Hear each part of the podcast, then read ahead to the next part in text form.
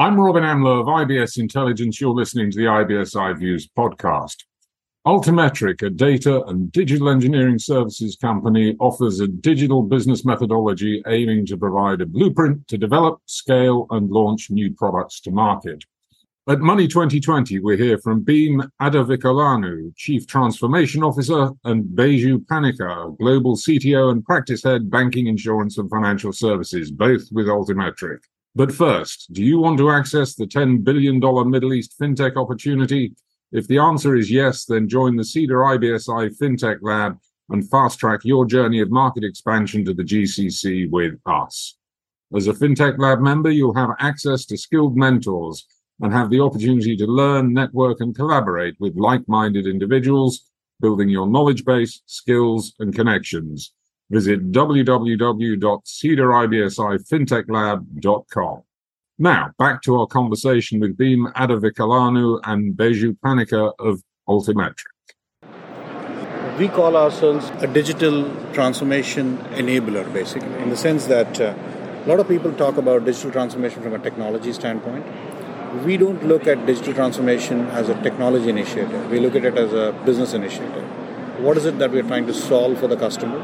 Either in terms of uh, increasing their top lines or kind of bringing efficiencies in, into their bottom lines and or obviously uh, improving the customer experience that their customers are going to have interacting with their products and services right? So we see digital transformation from the standpoint of business than technologies. So that's where we are different. So what are we trying to kind of really achieve in doing so is uh, we don't again believe that uh, uh, digital transformation is a long journey. It has to be incremental in nature and it has to be bite sized in nature. So that way, the business gets a continuous uh, feed of digital transformation initiatives and they're able to kind of take these initiatives to their customers on a continuous basis.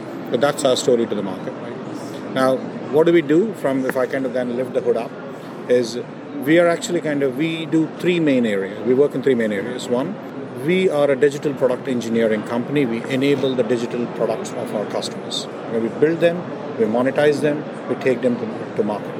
The second area is around data. Anything and everything to do with data, all the way from ingestion to visualization, making sense of the data. That's what we specialize in. And the third area is around DevSecOps, trying to kind of build this foundation for digital transformation for our customers. We don't do anything else. We don't kind of go beyond that because we want to be really specialized, really, really firm on our niche, and that's what we are. Well, you're not a fintech in front of a consumer. You're, if I can put this this way, you're in the engine room of the financial institution, whether it's a bank or a fintech. That is correct.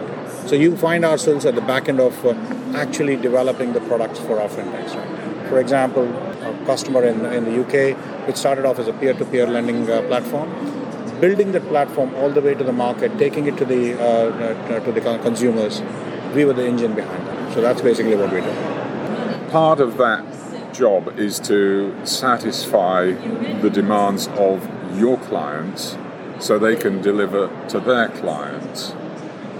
That is correct. What happens when somebody turns to you and says, I'm going public or I want to do X? So basically, what we do is we kind of take a step back with them and say, yes, that's your goal and objective.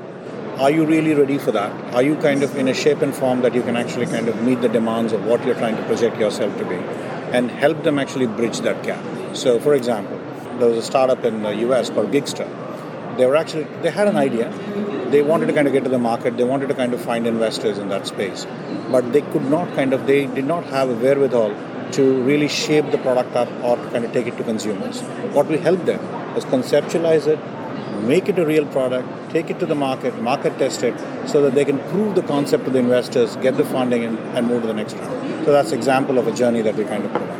So you're taking people on a, on a potentially scalable journey. Absolutely. In terms of Altimetrik itself, what happens next? How do you see your business evolving? We see our business evolving more with our customers. We see our the way the customers evolve their businesses. We are very, very we'll be very aligned to that. Okay, as an example, right? We're talking to a, a large pharmaceutical company today, which is actually trying to kind of then take their internal clinical trial data and see how they can monetize it. Because what's the problem in the world is very long clinical development cycles. It's actually kind of uh, uh, for the regulatory cycles and all are pretty long. Right? So we're trying to kind of cut that down by making sure that the data that a company has can be published and utilized by the other companies who are actually kind of trying to kind of bring in drugs with the similar symptoms and so on and so forth.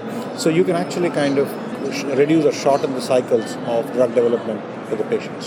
So that's the kind of uh, uh, transformations that we're talking about, and that's where we are actually kind of working. Yeah, I would like to add to that too.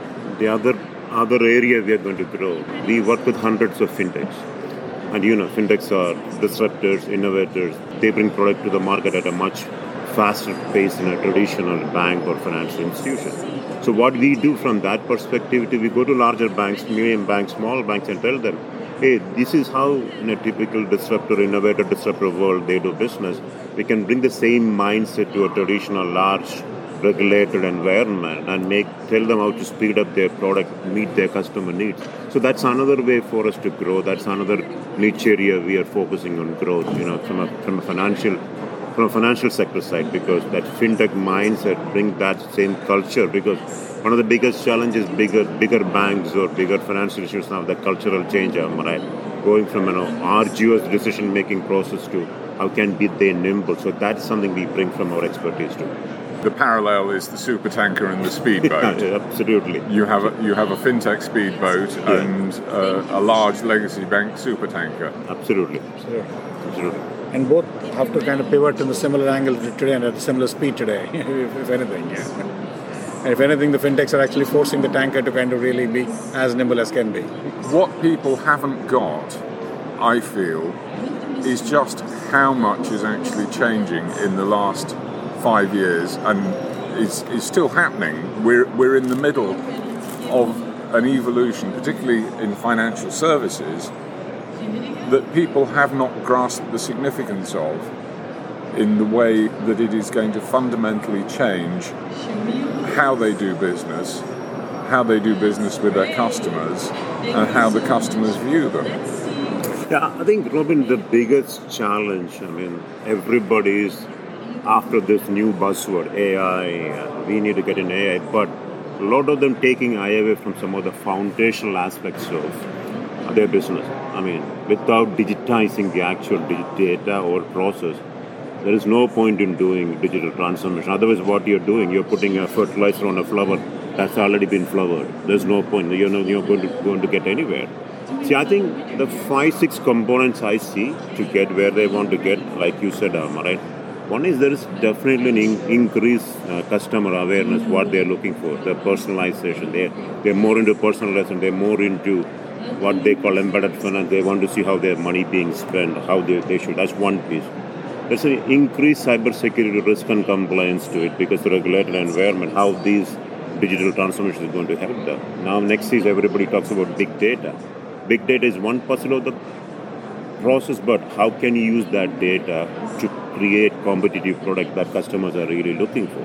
That's another aspect of the game. So if you look into those perspectives, increased cybersecurity, that comes with the industry, increased risk and compliance management, that comes with that industry. Then how do you use all these fundamental aspects to provide a newer experience to your customer that there's a customer stickiness. Otherwise, what is going to happen? Like I said about a minute ago, am I right? Smaller, fintechs or nimble fintechs with this new concept of open banking is going to come and take your lunch and eat. That is what is going to happen. Until you are not going to be nimble, your existence will be challenged. That's how I see the. That's how. Like you said, everybody talks about it, but nobody has really fundamentally addressed the need of the customer purely from an automation, digitization, the process, and getting value out of it. You know. I totally agree. Actually, in fact, I think um, one of the other things that's happening, which is actually aiding what. Uh, uh, Baiju has just said, most of the core banking platforms are getting unbundled as you speak today. Mm-hmm. I think uh, the monolithic nature of the old core banking platforms is no longer a um, no longer a need. I think people need to kind of people are moving towards more microservices architectures and actually unbundling these platforms to provide a lot of edge edge applications for the consumers to have. Right. So I think uh, that is a trend that's actually going to kind of really pick up as we see and uh, whether you take larger platforms like Temenos and so on and so forth. Temenos is probably trying to uh, move towards microservices uh, architecture as we speak today. from its uh, old. It is a key trend in core banking. Trend. Yeah. So, so I mean, uh, I think I'll tell you the best example. I'm right. I mean, nobody heard about Thought Machine probably three years ago, two years ago. But if you look into it, Thought Machine is probably leading from the front from that platform-centric microservices approach. But now everybody's trying to catch up to them. And they were a small fintech. Now, if you ask me who one of the key disruptors or innovators in that field is Thought Machine. Exactly the same reason because everybody wants to get into a microservices based platform architecture. But as a bank, I only want to pick and choose what I want to give to your my customer, not like your traditional monolithic, huge product centric, uh, stitched together 75 products with 75 different licensing model. It is from even from a, from a management perspective itself, it's a headache then think about how, how you how nimbly you can provide and help your customers what they're looking for. That's how the whole industry is transforming now, you know. And that's Baiju Panicker, Global CTO and Practice Head Banking Insurance and Financial Services of Altimetrik, together with Bheem Adavikolanu, the company's Chief Transformation Officer.